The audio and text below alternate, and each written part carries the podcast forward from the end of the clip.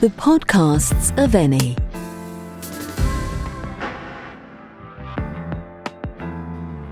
The circular economy, a model for the future. Radio Giornale. Continua la discussione sul futuro.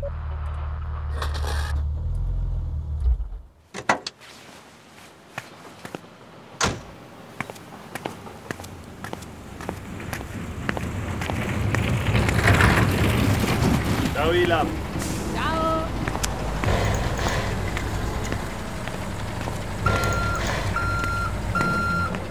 Every sunrise, the same old story.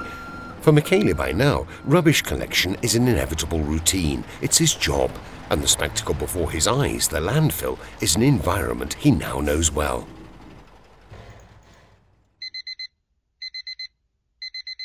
Relentlessly, the alarm goes off.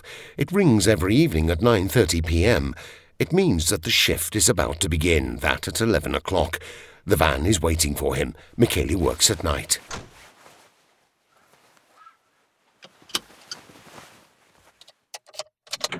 He drives a dust cart. On his way to work, Michele observes the city at night. He knows a lot about his work, and over the years he has seen a lot of changes. Recycling, for example. A few years ago it seemed like a mirage, yet now, however, it is increasingly common.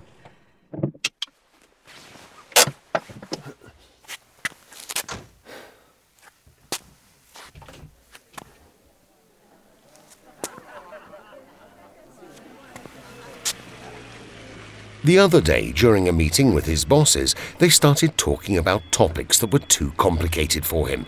They told him there's going to be a rubbish revolution. They keep telling him how much his job is going to change, how much the world is changing. Let it change, Michele thinks, as long as you let me know when. When we say we want to fight for a cleaner world, that we want to fight waste, reduce pollution, and the whole breviary of good intentions, we are left clinging to superficial words. Words like circular economy. We hear about it more and more often, but not everyone knows what it is. So let's see. Hey, Google, circular economy. Circular economy is a generic term to define an economy designed to be able to regenerate itself. In a circular economy, the flow of materials is of two types. Biological ones, capable of being reintegrated within the biosphere, and technical ones, destined to be re-evaluated without entering the biosphere. This is the basic definition of circular economy found on the net, directly on the Ellen MacArthur Foundation website. Now, you are asking yourselves, who is Ellen MacArthur, and why does she have her own foundation? You're imagining a lady in her 90s, wearing a long-sleeved black lace dress even in the middle of summer, played by Maggie Smith in a forthcoming film. But you'd be wrong. And as a 4-year-old, I had the opportunity to sail for the first time. I will never forget the excitement as we closed the coast. I will never forget the feeling of adventure as I climbed on board the boat and stared into her tiny cabin for the first time. But the most amazing feeling was the feeling of freedom. This is Ellen MacArthur during a TED organised in 2015. She's a tough one, like all true sailors who respect each other. During her second circumnavigation of the globe, it doesn't take much to please her, Ellen began to understand that our planet, just like the boat she was sailing, should be considered a closed system, which has limited resources that should not be wasted. Is a system in itself. At sea, I had to understand complex systems. I had to take multiple inputs. I had to process them. And I had to understand the system to win. I had to make sense of it. And as I looked at our global economy, I realized it too is that system. But it's a system that effectively can't run in the long term. And I realized we'd been perfecting what's effectively a linear economy for 150 years, where we take a material out of the ground, we make something out of it, and then ultimately that product gets thrown away. And yes, we do recycle some of it, but more an attempt to get out what we can at the end, not by design. And it is at sea that Ellen begins to think of a better economic model. Maybe we wouldn't buy light fittings, but we'd pay for the service of light, and the manufacturers would recover the materials and change the light fittings when we had more efficient products. What if packaging was so non-toxic it could dissolve in water and we could ultimately drink it? It would never become waste. What if engines were remanufacturable and we could recover the components, materials, and significantly reduce energy demands? What if we could collect food waste, human waste? What if we could turn that into fertilizer, heat, energy? Since 2015, steps have been taken, and above all, it has been possible to answer the questions posed by Ellen MacArthur. Consume less, recycle more. The circular economy helps individuals and industries to rethink their production cycles and, more simply, their waste. What were once questions for Ellen, today have become subjects for debate and study. And as we all know, it doesn't take much for studies to generate data.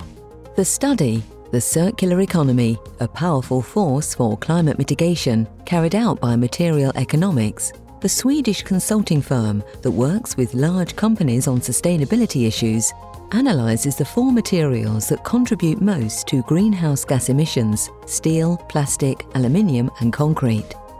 According to this dossier, 75% of steel, 50% of aluminium and 56% of plastic can be reused.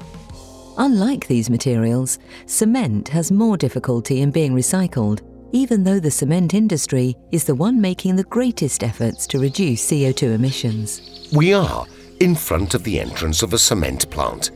How many times have we heard that cement factories pollute, that cement is important but harmful to the environment, that we don't know what goes on inside the plants?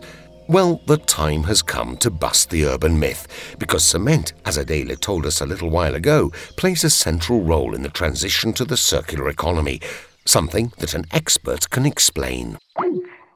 For the concrete industry, applying the principle of the circular economy means changing its production process. The Italian concrete industry has been contributing to the circular economy in Italy for some time.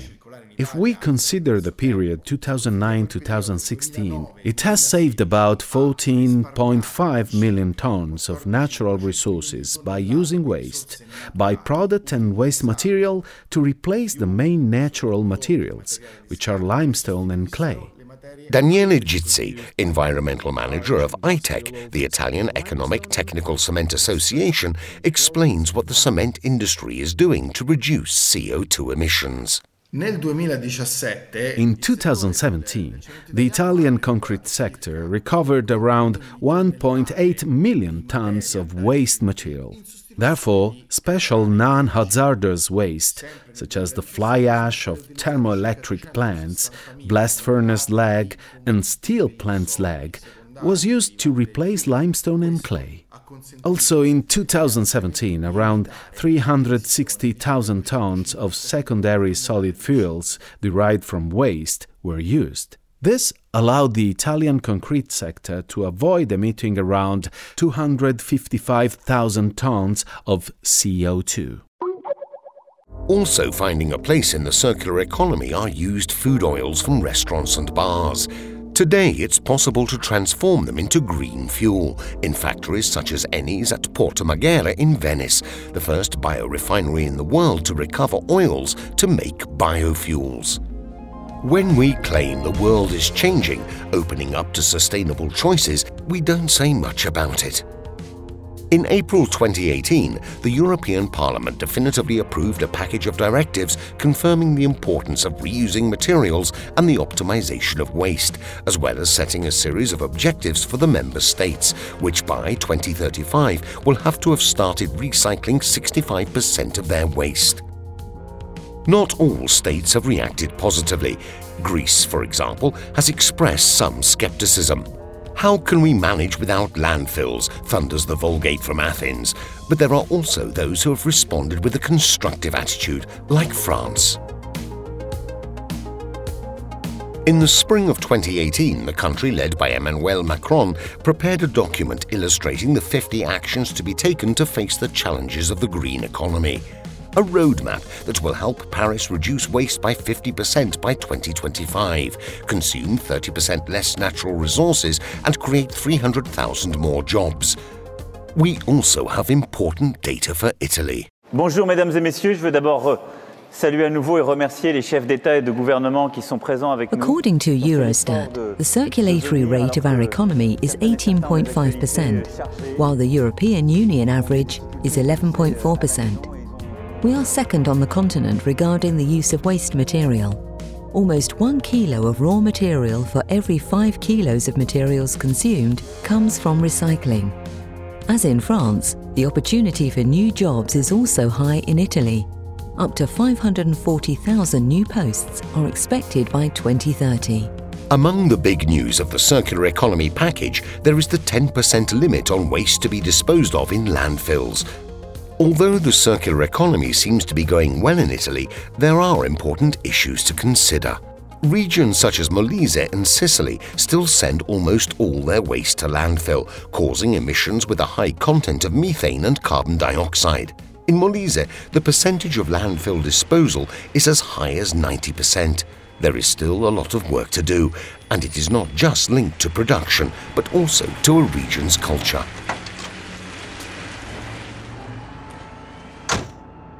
Michele gets back into the truck, ready to go back to the office and get back in his car. For today, his shift is over. Here we are at the end of another journey with the Eni.com podcasts. Today we talked about the circular economy, a system that regenerates itself with its own waste, a new way of considering the environment and those who live within it. Next time, we will tell you about... well, stay tuned. And you'll find out. You have been listening to Eni's podcast, produced and adapted for radio by Cast 4. Download the complete collection from the site eni.com.